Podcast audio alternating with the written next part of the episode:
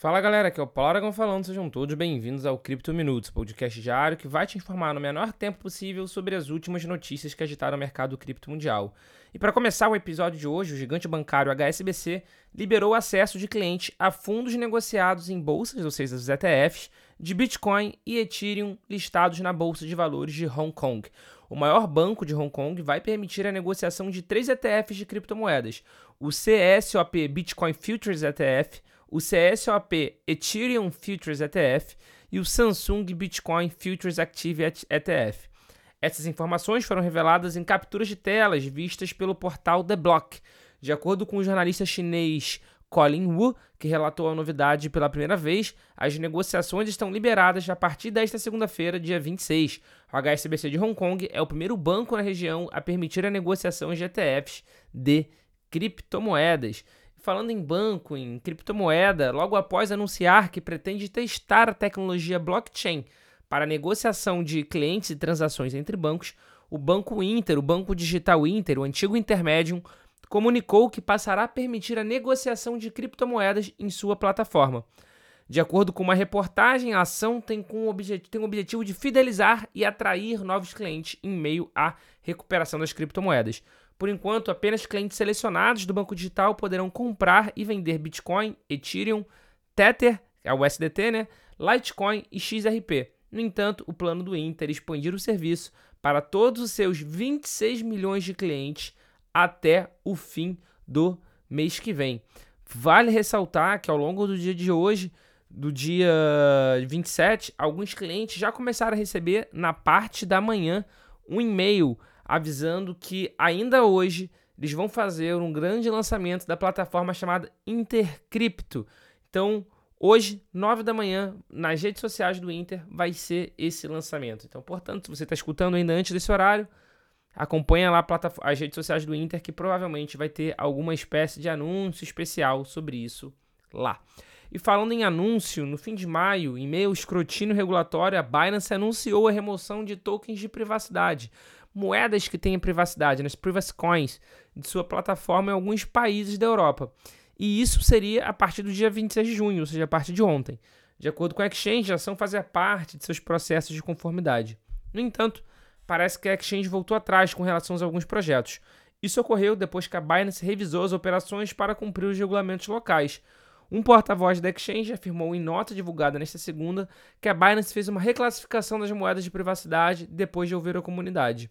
Aspas, depois de considerar cuidadosamente o feedback de nossa comunidade e vários projetos, revisamos como, classificando, como classificamos as moedas de privacidade em nossa plataforma para cumprir os requisitos regulamentares em toda a União Europeia. Fecha aspas.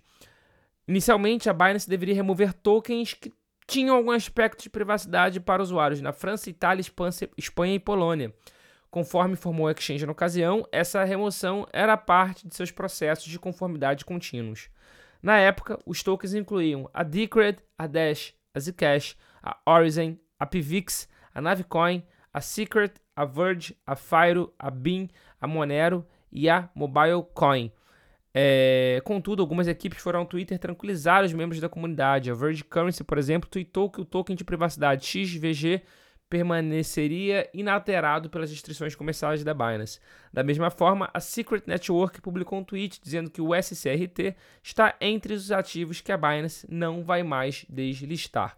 A gente ainda não sabe exatamente essa listagem, mas naturalmente, assim que a gente souber, a gente vai trazer aqui para vocês.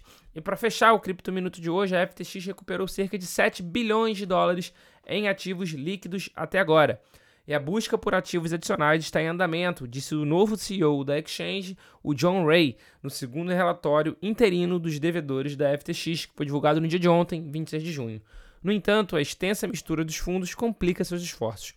Os devedores da FTX, compostos pela FTX afiliadas, estimam atualmente que a quantia de ativos dos clientes apropriada indevidamente é de 8,7 bilhões de dólares. A maior parte desse dinheiro, cerca de 6,4, estava em moeda fiduciária e stablecoins, que a FTX não diferenciou em sua contabilidade.